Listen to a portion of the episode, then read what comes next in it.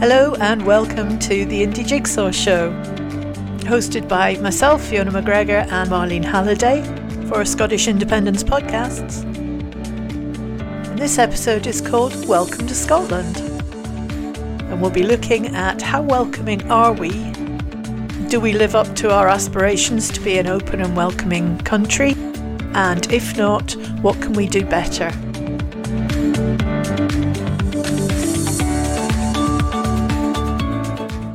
So, welcome to another edition of the Indie Jigsaw Show. This one's called Welcome to Scotland. Um, we're going to be looking at uh, just how welcoming are we here in Scotland to those people from all over the world who come here either as um, asylum seekers, come for a job, but you know, coming from another country, they want to make their home and their work here in Scotland. Our main guest is Elena Whitham. Elena was the deputy leader of the East Ayrshire Council until recently. Last year, she was um, elected to Holyrood, and she's the MSP for Carrick, Cumnock, and Doon Valley. We start off talking to her about a recent debate in Holyrood about the UK Borders and Immigration Bill, and the, the, to not to give anything away here because you probably know this already, but Holyrood voted not to give consent to that bill. So in the, the first uh, snippet we have with Elena, she's just telling us what the background to that was and how that all came about. I'm really looking forward to uh, showing you that interview, but before that, Fiona, do you want to tell us about the other snippets Yes, uh, Saturday in Glasgow was well, many other places across the world were taking part in the UN Stand Up to Racism Day. And so in Glasgow, there was a demo and uh, a rally in George Square. So I was there helping Independence Live with live streaming the event. We're going to have a roundup of some of the speakers. There was about 20 or so excellent speakers. Obviously, we couldn't show you them all, but we've mm. just picked out a little representative sample uh, so we've got four speakers and a little bit of footage of the march entering George Square. So enjoy that. We'll come back and we'll join Elena.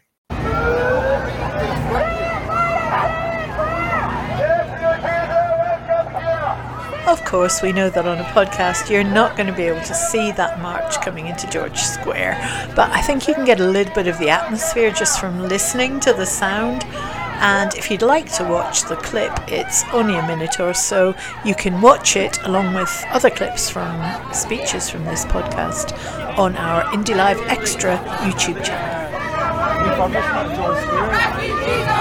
This is Aamer Anwar, Scottish lawyer and activist. Ordinary people across Europe have reacted with compassion to the plight of Ukrainians, yet we have a racist Tory government that draws arbitrary lines between Syrians, Africans, Afghanis, Ukrainian refugees, that one day tells us that politics cannot mix with sport, that one day tells us we cannot fly Palestinian flags, and the next day these leaders drape themselves in blue and yellow.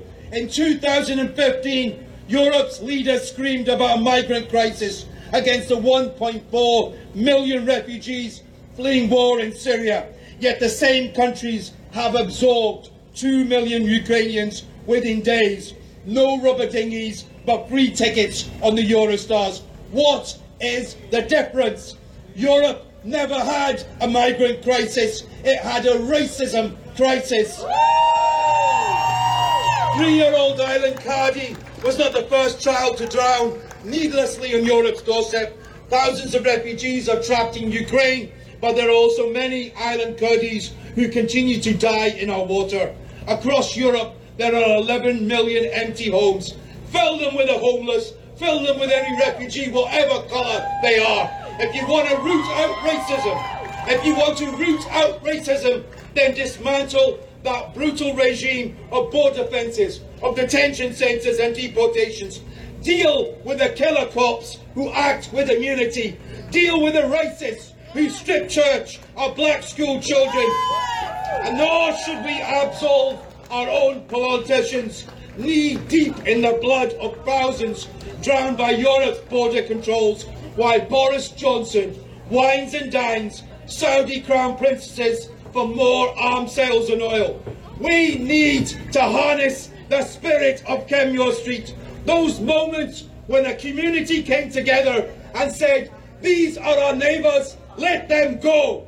That moment I still remember when I stepped into Priti Patel's deportation van and the door was open to two Indian men. And I said to them, You are free because of the people of Glasgow. That power of the people rests in every community, in every city, in every country to fight for freedom. That should give us hope. It should give us hope that one day our children will have a future where their lives are lived by the Stephen Lawrences, the Imran Khans, the Kriss Donalds, the Simon San, the Ivan Sheikhs, the Sheku Bayohs, the Firsat Dags, and all the Aylan Kurdis that they will be commemorated for the lives that they lived rather than lost. Thank you. The next speaker is Robina Qureshi from Positive Action in Housing. Uh, 20 years ago, our charity set up Room for Refugees, a refugee hosting network, in response to the government failure to provide shelter to destitute refugees under their forced dispersal programme. A handful of volunteers took part in that programme and took people into their homes. We were told that we were fools and we shouldn't be taking refugees or asylum seekers into people's houses and that we were creating risks. Today, and since then, we have provided shelter to over 4,000 refugees, 16,000 fully registered hosts, people who are offering space in their homes, and we've built an online platform capable of matching host families with people in need. Over 500 refugee organisations refer their most vulnerable uh, asylum seekers, refugees, to our organisation. They include the British Red Cross, the Scottish Refugee Council, Freedom from Torture, but that's 500 organisations and it was built up over 20 years. This refugee hosting network was pioneered in Scotland, and I have to say something. It really upsets me to see that even the Scottish Government has never celebrated the fact that Scotland pioneered Room for Refugees with 20,000 hosts. Has never. We're part of a worldwide movement that we're committed to building a modern day underground railroad of dedicated people who are defying the indifference of governments to the global refugee crisis by lending a helping hand to men, women and children. So that programme has helped people through the destitution crisis for asylum seekers from Syria, from Afghanistan, from Iran, from Eritrea, from Yemen since 2002. We've helped people during the Park Inn tragedy in 2020, the Syrian refugee crisis in 2015, during the Afghan crisis in 2021, the Serco evictions in 2019, and now the Ukraine crisis. These are refugees. But we're concerned about the UK government's Homes for Ukraine sponsorship scheme. On an industrial scale, the UK government has gathered 156,000 signatures and expressions of interest and goodwill from members of the public. They've asked you to volunteer to provide homes in there. And only now the government has admitted that only a tiny fraction of those people will ever see a Ukrainian refugee. Not only that, not only that, instead of uh, gathering people's signatures. They've ignored every refugee hosting network in the country. They haven't spoken to refugee organisations. And unfortunately, and I have to say it, because you have to call it out, the Scottish Government is now um, on an industrial scale gathering signatures from people. It's got one step further in that they're saying they will connect you to refugees, but the expertise for that lies with charities. And we would not encourage you to go and give your names and your personal data to government organisations to host refugees because there are networks already. And there's a pioneering network called Room for Refugees. And if you just go onto the website, you can register. These organisations should be bringing in refugees, whether they're Ukrainian, whether they're Afghan. And I hope that this programme is going to be in place for the Afghans, for the Syrians, for the people from Yemen, for the people from Iran, for every colour of person that needs to come here. Because the truth is, brothers and sisters, only a tiny fraction of the world's refugee population actually wants or needs to come to the UK. We're not all desperate to come here, and that's what we need to remember. We've had people turn around and say, I will only take a Ukrainian refugee, not any other nationality. We've had people say, I will only take a Ukrainian orphan. So what do you want? Do you want their mother and father dead in order that you can take? This is not about you hosting. This is about people's lives depending on being able to get into this country and host refugees. So thank you very much. The next speaker is Humza Yousaf, who, of course, is MSP and Cabinet Secretary for Health and Social Care. It's easy to be downhearted because of what we see day in and day out. But then I come here and I'm reminded that in the worst of times, we see the best of humanity. And you are the best of humanity. And this square represents the best of humanity. And this city represents the best of humanity. And when I think about this square, I think about decades ago when the British establishment was calling Nelson Mandela a terrorist the people of this city went just a stone's throw from here to what was then St George's Place, where the South African apartheid consulate was based. And they changed the name of the street, and it remains to this day a testament to that great man, Nelson Mandela. And it remains a testament to you and our forefathers and our foremothers who took on racism in that day. And when I get downhearted and when I feel despair, I remember when I stood here when we were seeing pictures of Syrian refugees drowning, washing up their lifeless bodies on beaches, and the West, and I say that and purposefully and, in, and on purpose, when they turned their back on those refugees, we stood here. I remember the day, and it was it was, I was going to say pissing down rain, can I say that? That unparliamentary? It was raining, it was dreeking, it was, it was, it was absolutely drookit. And we stood here and we said to those refugees and all refugees, you are welcome here and this is your home. So I want to leave you with that message that as difficult as times are, as downhearted as you can be, remember it is in the darkest of nights that the lights shine the brightest, and you are those lights. And I was sick to my stomach when I saw Michael Gove suggest that when it comes to refugees and immigration, that somehow the UK has been, in his words, a generous country. Go ask the Windrush generation if they feel that this country has been generous Go ask those in Dungavel if they feel like this country has been generous. Go ask every person that has seen a go home van whether this country is generous. And go ask anybody, but anybody, who has been a victim of the hostile environment whether or not this country has been generous. Let me end by giving a message to our Ukrainian friends. Whether you have been here for a day or for generations, let me just say that this country is your country. That we want you to feel welcome here. That your loss is our loss. Your tears are our tears. Your suffering is our suffering. And I am so proud of every single person in Scotland and right across the UK that has opened up their hearts and their homes to those refugees because it is the right thing to do. But of course, does it not expose once again the institutional racism of the British government? Where are the homes for the Afghan refugees? Where's the £350 a month for the Syrian refugees? So let's say it loud, let's say it clear. Whether you're white, whether you're brown, whether you're black, whether you're Syrian, whether you're Afghan, whether you're Ukrainian, whether you're Muslim, whether you're Jew, whether you're Christian or agnostic, You are welcome here, and Scotland is your home.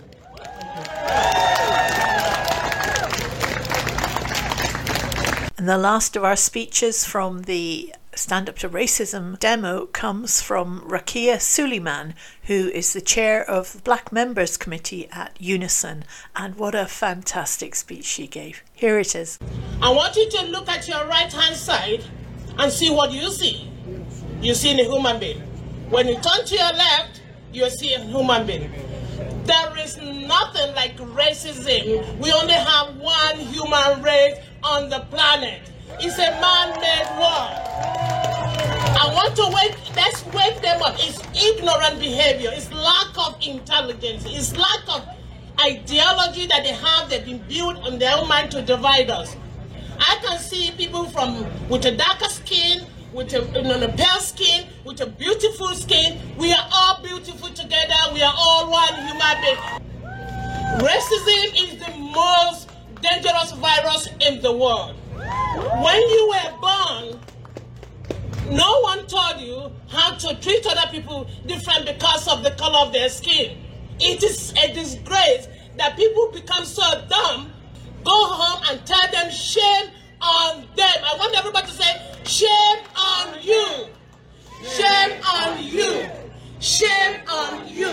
Do you know why we have to tell them shame on them? We are stronger than ever.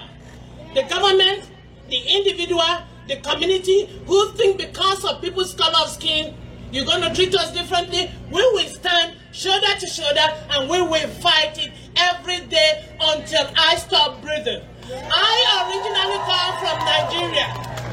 Where I grew and come from in Nigeria, we don't talk about the color of skin. We talk about your kindness, your compassion, your ability to love every human being. How do you go to your bed and sleep when you know you make other person different and treat other people differently just because of their skin color? You ever seen animals or cat or dogs all come in the same color? No. There's a reason why the nature makes us in different species because it's beautiful. When I look at the variety of human beings in front of me, nobody is the same. We're all different. Therefore, we have the ability to make a change.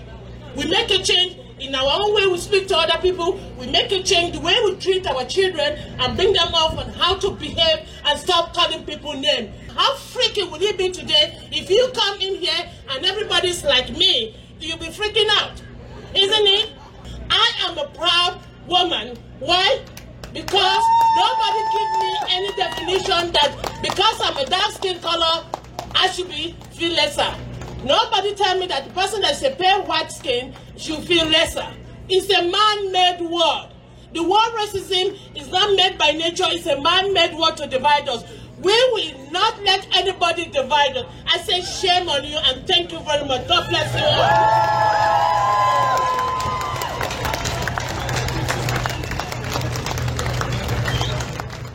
Hope you enjoyed those clips. If you want to see them, they're all going to be on our Indie Life Extra YouTube channel. Those were such good clips that I've put together, Fiona. So mm. that gets us to the next part of the show, and it's the first part of the interview with Elena Whitham. So here it is.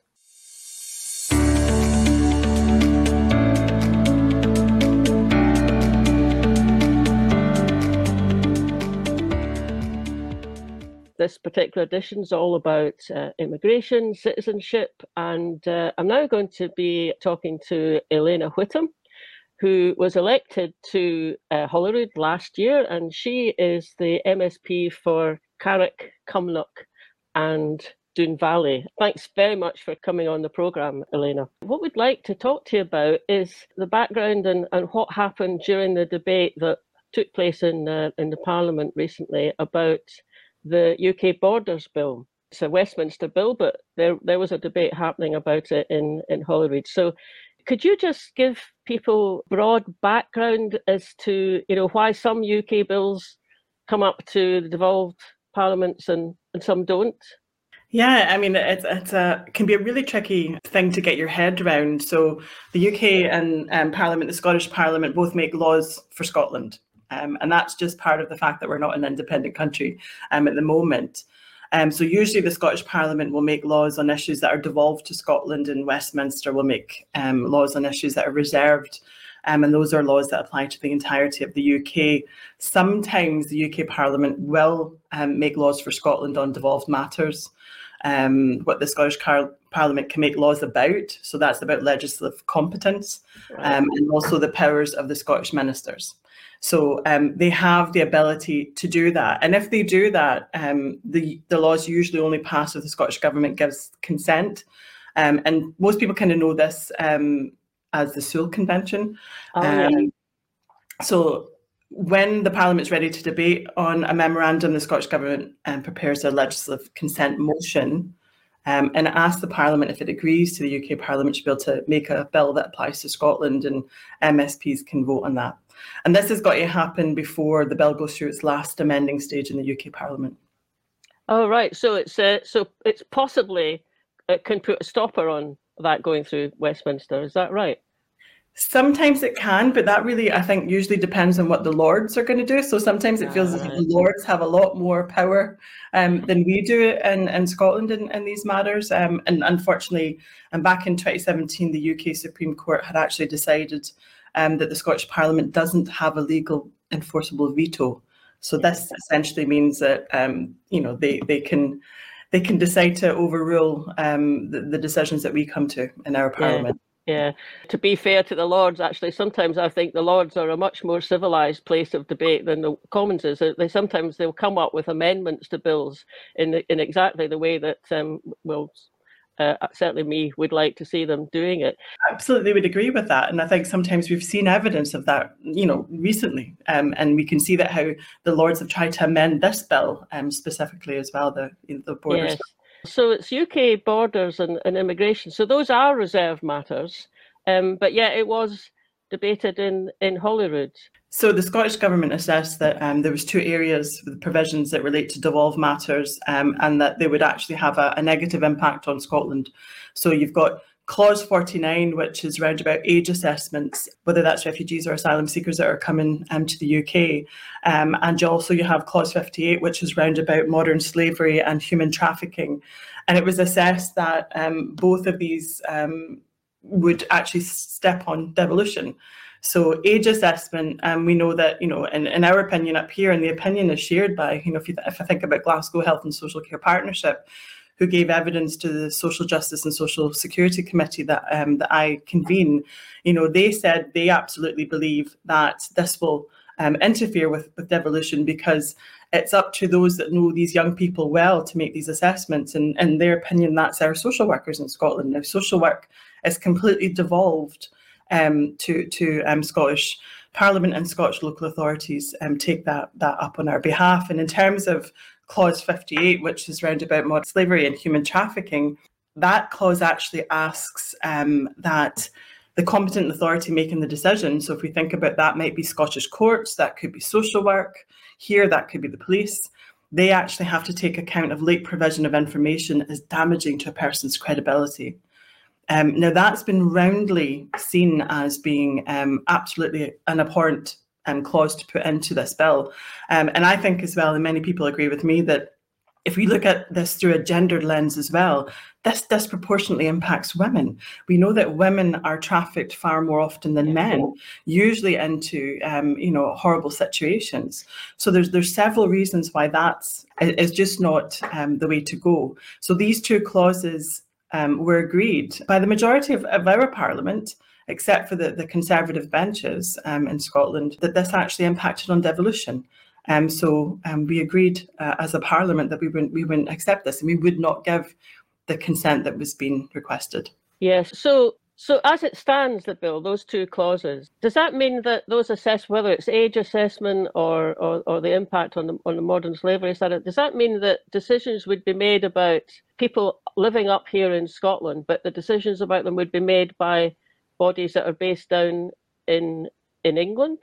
Yeah. So the, the first one, um, clause round about um, age assessments. The bill creates a national age assessment board, um, which you know they call the NAB, um, and that means that social workers um, up in Scotland that make decisions round about young people in their care who are asylum seekers or refugees, they actually have to refer that decision to that assessment board and they have the right to scrutinise it and they have the right to request different types of determinations. So whether they're looking at things like bone density, yeah, yeah. X-rays, etc., which um, you know is, is roundly not seen as, as the right way to go um, and subject to interpretation. Um, they've got the right to overrule um, decisions that are made up here by our um, professionals who have that competence to do that. They've been doing it for a long time. You know, our social workers are trusted to do those things. They know these young people best. Um, so, so they've got the right to, to overturn decisions up here. The Modern Slavery Act, uh, part of it, how how is that also decisions being taken elsewhere outside of Scotland? What it means is um, part of that that that's that we're kind of um, to and froing about that we don't agree with is the fact that any late information that's presented by an individual who um, is is saying that they are they have been trafficked, if it's late coming, it has to be seen as a negative, and that's going to impact on people's cases. When you say late coming, you mean added into the argument a bit later, just further on in time. Absolutely. Yeah, now, okay. I, I, you know, I worked for Women's Aid for, for over a decade um, with with traumatized um, women and children fleeing domestic abuse, and a lot of the time, these things don't come forward until somebody feels comfortable, until somebody feels as if they're believed, they're in a safe place. Um, so to actually treat that late coming information as being negative, um, I mean that that's just um, a, a, disgusting way, frankly, to actually treat people who have experienced some of the most horrific circumstances. And again, disproportionately affecting women. That's definitely how it seems. It's, it seems like it's taken the, um, oh, I don't know, the kind of more care, compassionate hearted approach to uh, dealing with, you know, what are what are in both cases very difficult situations. If the bill goes ahead as it is, actually that's going to be much less comp- of a compassionate response to people and way of just dealing with people actually than than we could have otherwise. And uh, that's a bit depressing, isn't it? If you know, to me um, and to the Scottish government, you know, the bill blatantly breaks the UK's international obligations under the UN Convention relating to the status of refugees, um, and it proposes to change laws to criminalise people who seek asylum on the basis of their mode of travel. So again, that's wrong. You know, the, the, bill is set out in such a way that I understand that the desire to break down these rings that they have of, of human traffickers who are, who are, you know, who are trying to to make money off of getting people over to where people are seeking to be. But this actually makes the UK an outlier. It makes the UK a kind of a pariah to me in terms of the way that um, you know, we treat people who are, who are seeking safety. And I think that that's absolutely wrong. Yes, and, and it certainly, as you've um, pointed to, it's it certainly had an awful lot of criticism. I mean, even I mean, I was just kind of reading around it a little bit, knowing that we were going to be uh, talking about it today. But um, you know, I came across a there's a, a five minute um, little video made by uh, a woman who's a UN representative, and and she's just basically pulling the whole thing apart and saying how what a bad bill it is. Scottish Law Society, Scottish Refugee Council, and, and the Good Law Project people in England, they're all coming out really strongly against it, which um, is quite something. I mean, you do see that happening every now and again, but for such a tranche of the people who really know about what is good practice and all to be coming out about it, that's uh, that's quite striking. I think. Absolutely. I've, I've got a quote here from, you know, the UN Special Rapporteur on Trafficking Persons, and they said, if adopted, it would seriously undermine the protection of human rights of trafficked persons, including children, increased risk of exploitation faced by all migrants and asylum seekers, and lead to serious human rights violations.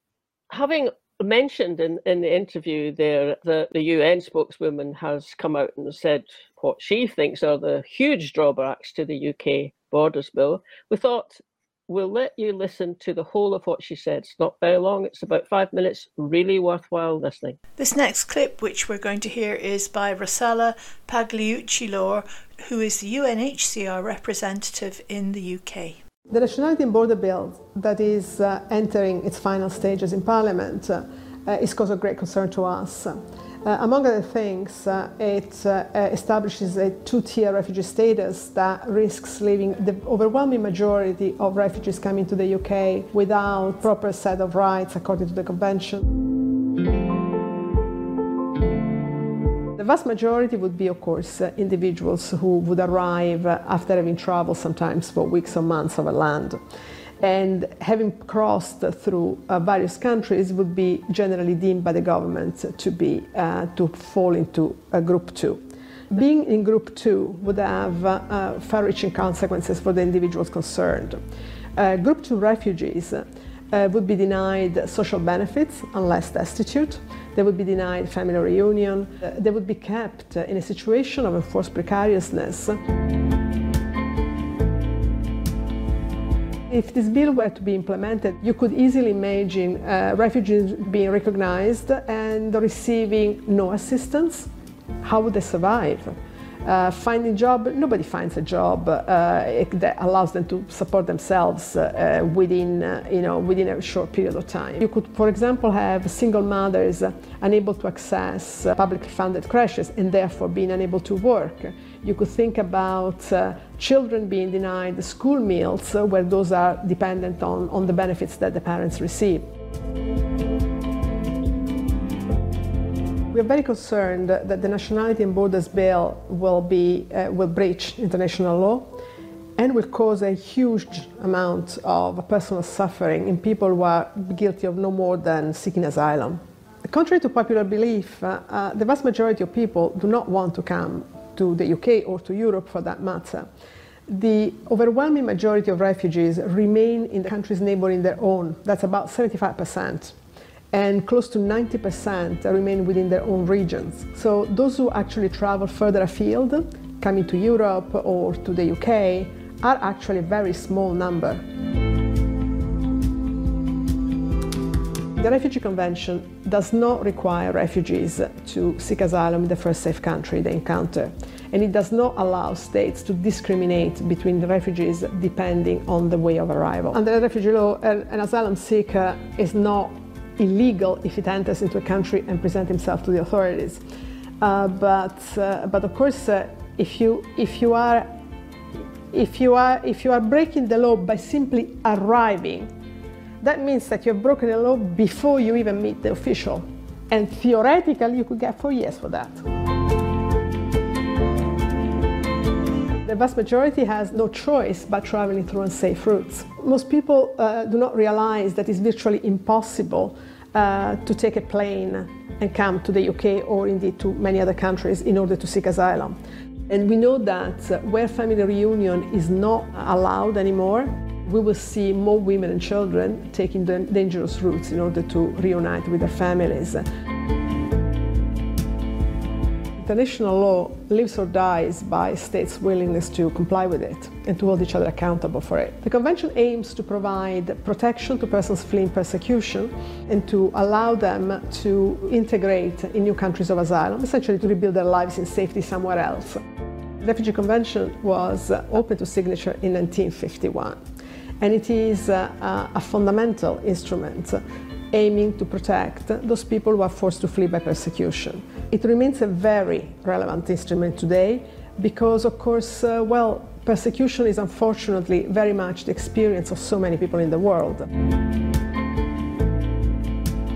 We do have a problem, however, with certain kinds of arrangements uh, that are meant really to essentially allow wealthier countries uh, to offload the asylum seekers and the refugees on uh, countries that are that usually have far, far more refugees and far fewer resources. These are often programs that aim at deterring refugees from going to the richer countries and in our experience have often been shown to result in refugees being really shunted in uh, very, very dire living conditions uh, and very often in situations where their human rights were very severely threatened. A better way to address the asylum system, we believe, would be working on making the procedures uh, faster and more effective with a view to ensuring that refugees are quickly identified and uh, helped integrate, while those who have no protection-related reasons can be returned to their own countries. It's also necessary to have an agreement with France and the European Union to ensure that those who do not have legitimate reasons to seek asylum in the UK may be returned there. To carry on with the interview with Elena, the next part of the conversation that we have with her. She's just talking about the distinctions between refugees, migrants, and indeed expats. And Elena, as a young girl, went with her family over to Canada. So she has some experience of what it's like to move from one country to another. Here she is. So this isn't just SNP parliamentarians up in Parliament taking a position for a position's sake. This is cross-party, except for the Conservatives, and this is from you know so many segments of civil you know society, as you've already mentioned, and you know that that's why you know it, it beggars belief that even if it's amended by the Lords, it's still going to pass because unfortunately, it doesn't matter what the, the Scottish government, the Welsh government say. If you know, if we, if we withhold consent, that does that's not necessarily binding for them. Yes, that's what I was going to ask next, actually, that because that vote in, in Holyrood, I mean, it was it was it was ninety four to twenty nine, and as you said, the twenty nine are all members of the Scottish Conservative Party, so they were voting therefore to consent to it, yourselves, uh, Labour Party, Lib Dems were all voting to withhold giving consent, and and obviously that.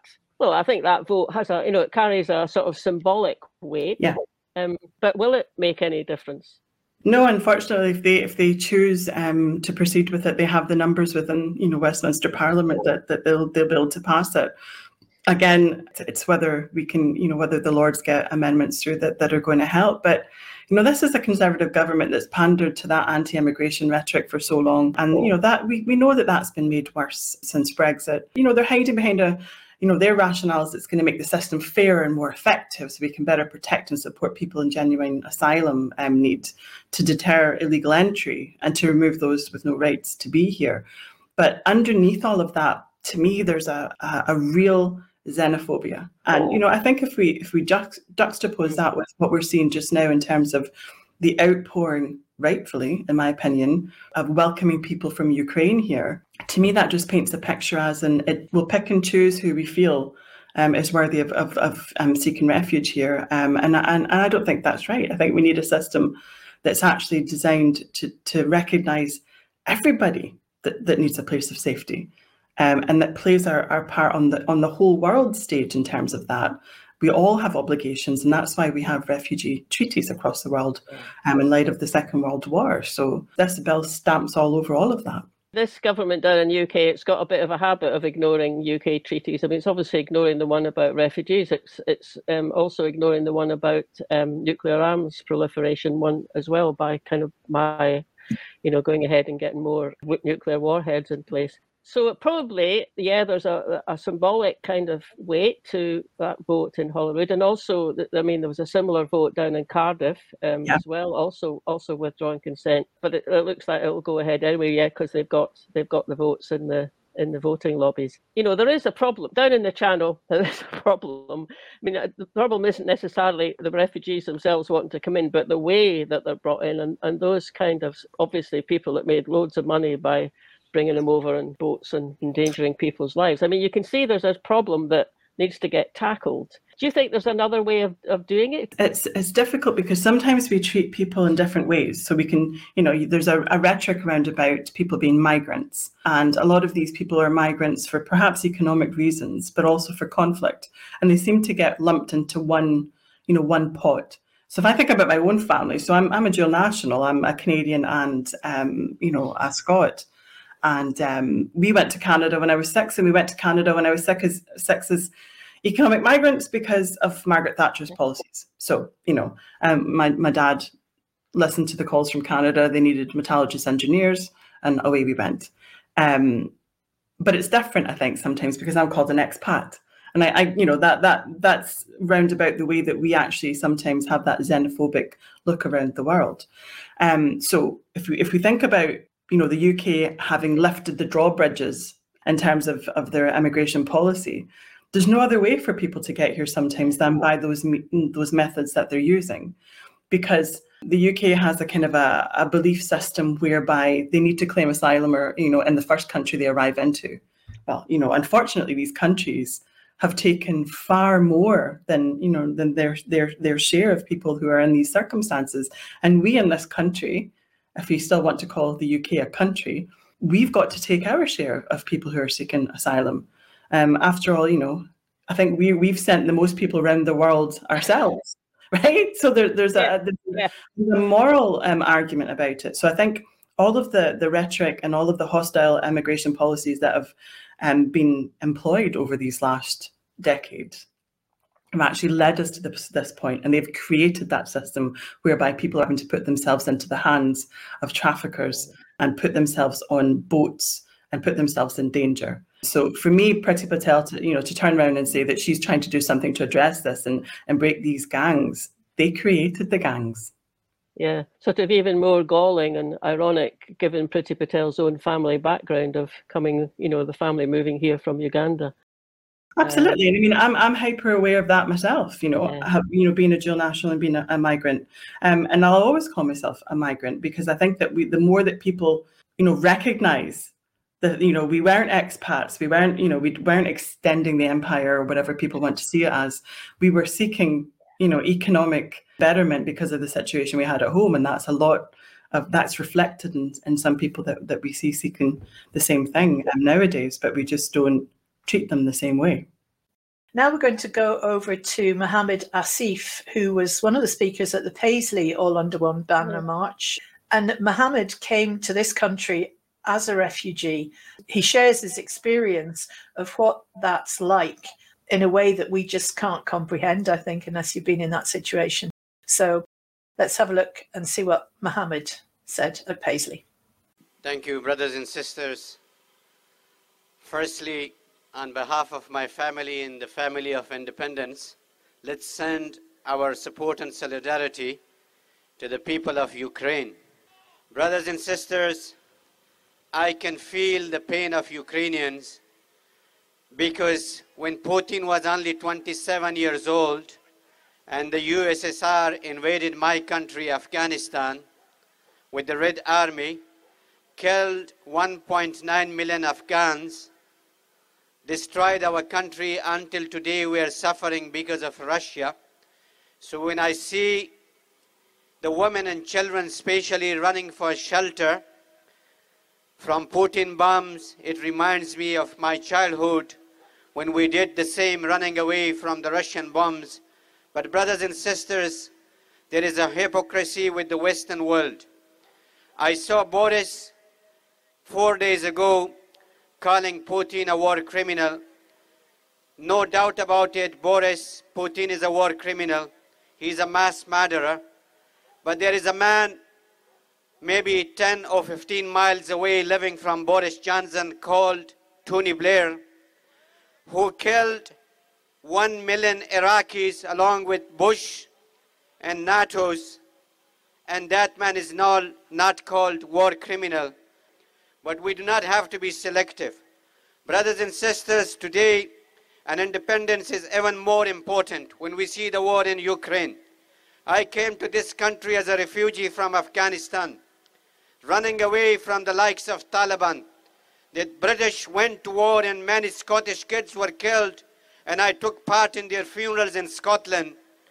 But 20 years later, Boris and Biden handed over Afghanistan to the same terrorists or the bunch of barbarian killers, Taliban.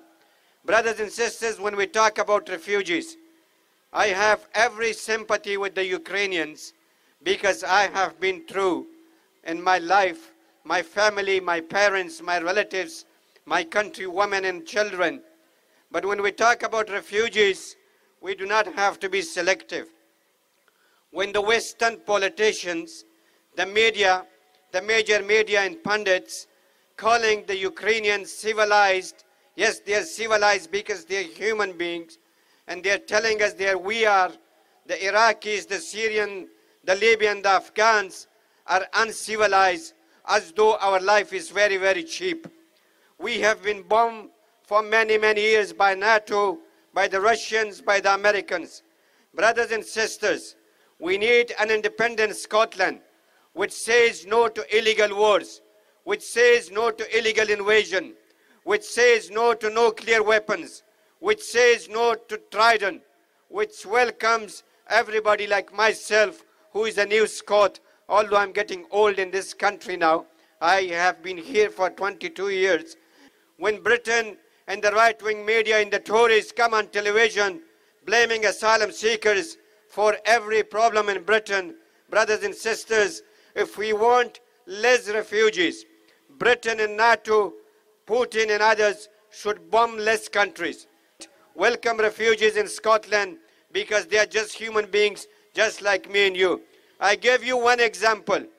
Let's think, you know, one and a half or two years ago, did we not fight for a pack of pasta? Did we not fight for a packet of paracetamol or over a toilet paper because we wanted to protect our children? We want to feed our children. So the same is with refugees. When the bombs are dropping in Ukraine, in Afghanistan, in Iraq, in Libya, and Syria, when the British bombs made in Scotland, killing innocent Yemeni women and children, especially in Yemen. The Saudis, the biggest weapons buyer from Britain, is killing innocent women and children in Yemen. The weapons made in Scotland. You know, Scotland needs to stop this. Scotland needs to divorce this abusive marriage. So let's fight, keep the fight. Thank you very much. Thank you. It's a, it's complex. It's as Mohammed said, though. You know, if we want to stop the tide of refugees, maybe we should stop bombing their countries. That's a pretty telling thing to say to those Western countries that have been been doing that. So to finish off the interview, I asked Elena, what's her future vision for Scotland? What is it that she'd really like to be part of making happen for Scotland, and in particular about citizenship and immigration? This programme Indie Jigsaw, uh, Elena, we, we may we have some one basic assumption that, that the programme's built on, and that is that by the end of 2023, Scots will have voted to regain our independence. So if that was to happen, um, I'm not even going to think cross my fingers because you know we can make it happen. If that was to happen, uh, there you are, uh, an MSP now uh, sitting in Holyrood you would be part and parcel of the first independent parliament over there with, with actually a, an awful lot of work to do. I mean, I can understand that. But but just to, to keep on the, the subject of, of immigration, what basic approaches to citizenship, immigration, how to treat asylum seekers would, would you like to see our independent country developing and taking forward over the next, I don't know, take a while, won't it, but decade? I mean, we can already see, I think, shoots of, of that that kind of system that we want. So where we do have the power, we've extended the right to vote. You know, so we've extended the right to vote to people who are 16, but we've also extended the right to vote to people who are here for whatever reason, right? So if they're here as asylum seekers, if they're here as refugees, if they're here, we're treating them as new Scots and we're extending that right to vote for them. So, you know, a lot of these people are now going to be able to vote in the upcoming um, council elections, which I'm, I'm quite passionate about people getting registered to vote. So that shows you just the kind of model of a system that we're looking to have. I was the community um, wellbeing spokesperson for the Convention of Scottish Local Authorities for a number of years and actively tried to engage the UK government in terms of allowing Scotland to have some devolution of immigration policy and powers. Because we know that you know our occupation shortage list so where we need people to come into scotland is very different than what it is in the rest of the uk and it can vary greatly between scotland as well so what you know um, we maybe need down here in ayrshire is maybe going to be very different to what they need in, in you know highlands area etc so i've always argued that we should have our own shortage occupation list um, and we should be able to have people into Scotland in a different way. So that that already works like that in Canada. You know, the provinces within Canada, they, they can actually decide in a different way how they want to treat immigration. So in a, in an independent Scotland, I think we look, we, we have the ability to look at that and shape it ourselves. And we have the ability to say, you know, we're going to recognise um, the refugee treaties that are around the world and actually, you know, play our role in helping people um, to, to get to a place of safety and to become new Scots because we have a new Scots strategy here and it's very different to the rest of the UK. And that is led by, you know, the Convention of Sc- Scottish Local Authorities migration team. They are just fantastic in doing that work. And local authorities up and down the country have worked with the Scottish Government um, to make people as welcome as they possibly can be. So I think our system and you know a, a, an independent Scotland's immigration system is going to be based around you know human rights dignity, fairness, and respect. And I think that those are things that shine across all the things that we try to do um, in the Scottish Parliament so far, whether that's social security, whether that's going to be independent Scotland with its own immigration policy. It's not going to be that hostile environment. Um, obviously, it can't just be a free for all. There's going to have to be um, some parameters round about that, but it's certainly not going to be the system um, that's in place at the moment. Do you think we're as good at welcoming immigrants into Scotland as we think we are? I think um, policy wise, yeah. I yeah. think policy wise, I think human being wise and community and, and um, that kind of social discourse way, probably not. There's a huge amount of work that still needs to be done there. I think there's there's still elements of, of uh, xenophobia within Scottish society. We can see that if we look at the cesspit that can be social media, um, etc. There is still a rhetoric of people who will, you know, say, let's look after our own first. Yeah. But to me, it shouldn't be an either or. It, you know, we have enough, um, you know, capacity for it to be both. It's about us having the full levers of power as an independent nation, like every other normal country around the world, right? Independence is normal. Um, but we choose then what to do with those powers and we choose how to shape that. Um, and I think without one hand tied behind our back, um, you know, people xenophobia is born out of people believing that you know their their situations impacted by those that are other. So you know we do have deep-seated poverty that we're trying to, to address. We do have health inequalities. We have all of these things that are legacies from years of, of subjugation, basically. You know, Scotland's um, been um, not allowed to be, you know, uh, to, to address the issues that it's needed to address. To turn that boat around, that's like trying to turn the Titanic, um, especially if you don't have all the powers. So I think with independence will come a, a dismantling of xenophobia once we're able to address all of those things in turn. We couldn't um, pretend that we're we're perfect. Policy wise, we're trying to get there, and I think Scots folk will catch up on that um, in terms of, of, of, you know, across Scottish society. Um, I, I, still think by and large we're, we're welcoming folk. Um, there just are pockets of, of people in there that maybe are just always going to be right wing, but sometimes it's about personal circumstance that colours yeah. the way you yeah. see the world. Yeah, and and then and then so that's the kind of example, the reasoning way I was thinking. I was also thinking, well, then every now and again you just get these incredibly heartfelt examples of people, well, I'm thinking of the one um, was last year, wasn't it, when you know, over on the other side of um, Glasgow from where I am, you know, and uh, the, the Home Office is trying to do its early morning raids, and, and the whole streets out there yeah. stopping them. I mean, that gladdened your heart, didn't it? It just yeah. made me, made me well up at the time, and I, I think yeah, I likened it in my own head to the, you know, when um, you know dawn raids and in other circumstances decades ago in, in European countries, but you would have those early warning systems. And that's what happened in Glasgow. There was an early warning system that went out, and then all the message went out, and then everybody was able to amass in the streets to do what they did. Um, and I think that to me, that shows that solidarity um, that we have with with people who are here seeking a, a country of peace, and you know they just want to to do what we take for granted. And I think all of us are recognizing right now with what's happening in Ukraine that we can't take it for granted. We can't take that, um, the fact that we can go about our lives the way that we choose um, for granted. So absolutely, I think that was an, an outpouring and a demonstration, you know, basically at, at its heart what Scotland's about. Thinking about the that outpouring that's going on from Ukraine, which is just so tragic actually, watching what's happening there. But but let's hope that we manage to uh, you know, get uh, some some of those Ukrainians into into Scotland, and uh, I think there are some you know some uh, orphans that are coming into Edinburgh. I think at the moment. Yes, so orphans from Dnipro are, are um, coming into Edinburgh, and thank goodness the UK government actually allowed that to happen. Um, and you know, Scottish local authorities will work together with third sector partners. Um, the yes. Scottish government to make sure that they've they've got a, a fantastic welcome, and I just think we can't forget what's happening in Afghanistan we can't forget what's happening in Yemen. Yemen. We need to remember that there's people around this world um, who are, are facing the most horrific situations. Um, and although we know we opened our hearts for Syrian refugees under the resettlement scheme there, um, and we'll do the same just now with, you know, as a super sponsor if we can be for, for Ukrainian people, but we can't forget the other folk. Yeah, yeah, indeed. Thank you so much for uh, for coming and talking to us. Should have probably said at the beginning of uh, everything this that you know our congratulations at having won the constituency and, and, and sitting there in, in Holyrood. And uh, it's great having folk like yourself there, uh, Elena. And thanks again thanks. for coming on the programme. Thanks very much for that. And I think the more that we get people with different experiences and women and intersectionality, all of that into our parliaments, that's how we make the best decisions.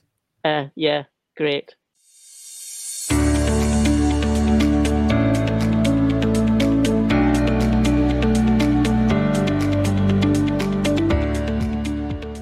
Wasn't that a lovely vision for the future? The idea of us being an open and welcoming country um, with humane and compassionate rules is something I can certainly get behind.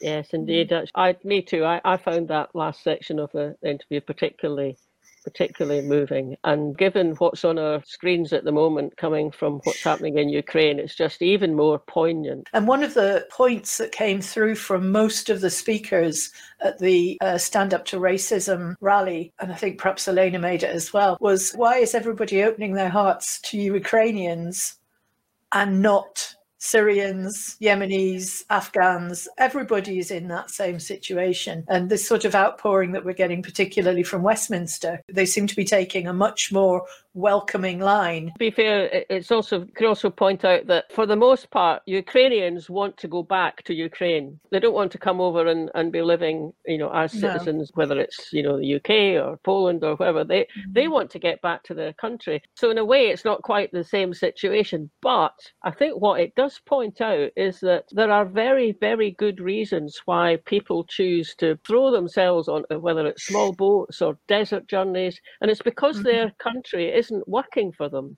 I think that raises a broader point that how do we help people in those countries to make those countries a place where they want to go back and you know develop it and help yeah. their fellow countrymen and i mean some of them will want to stay here as well but and and then there's all the other problems just like you know countries that are falling apart because they've, they've fallen into the hands of whether it's politicians or warlords or something who who are, who are mm. basically in it for themselves so not not an easy one I think Elena acknowledged as well in, yeah. in her chat there. So, however, we want to be an open and welcoming country, and yes, we might not be able to solve everything straight away, but we can certainly do a better job of it than yeah. the current incumbents yeah. down the road. I think. Indeed. And just to finish, a bit of a, a lighter note because these are serious subjects we've been discussing here.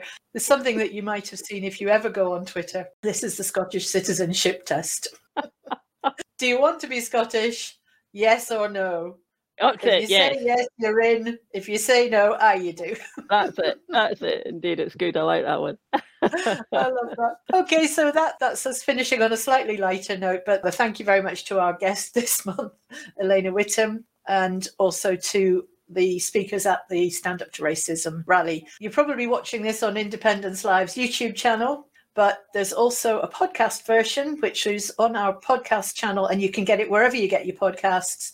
And we've just launched our new podcast website which is part of the independence live website at independencelive.net so if you'd like to know a bit more about what we do uh, certainly on the podcast side please go and check that out. Thanks for listening and we'll see you all again next month. Yes indeed You've been listening to the Indie Jigsaw Show, hosted by Fiona McGregor and Marlene Halliday from Indie Live Podcast team. This is the podcast edit. You can also watch the video version on Independence Live's YouTube channel. If you've enjoyed this, please subscribe to our podcast channel. And if you know anybody you think would enjoy this show, please share it with them. It would be great to get the message out there. If you'd like to get in touch with us, you can email us at indielivepodcasters at gmail.com. We'd love to hear from you.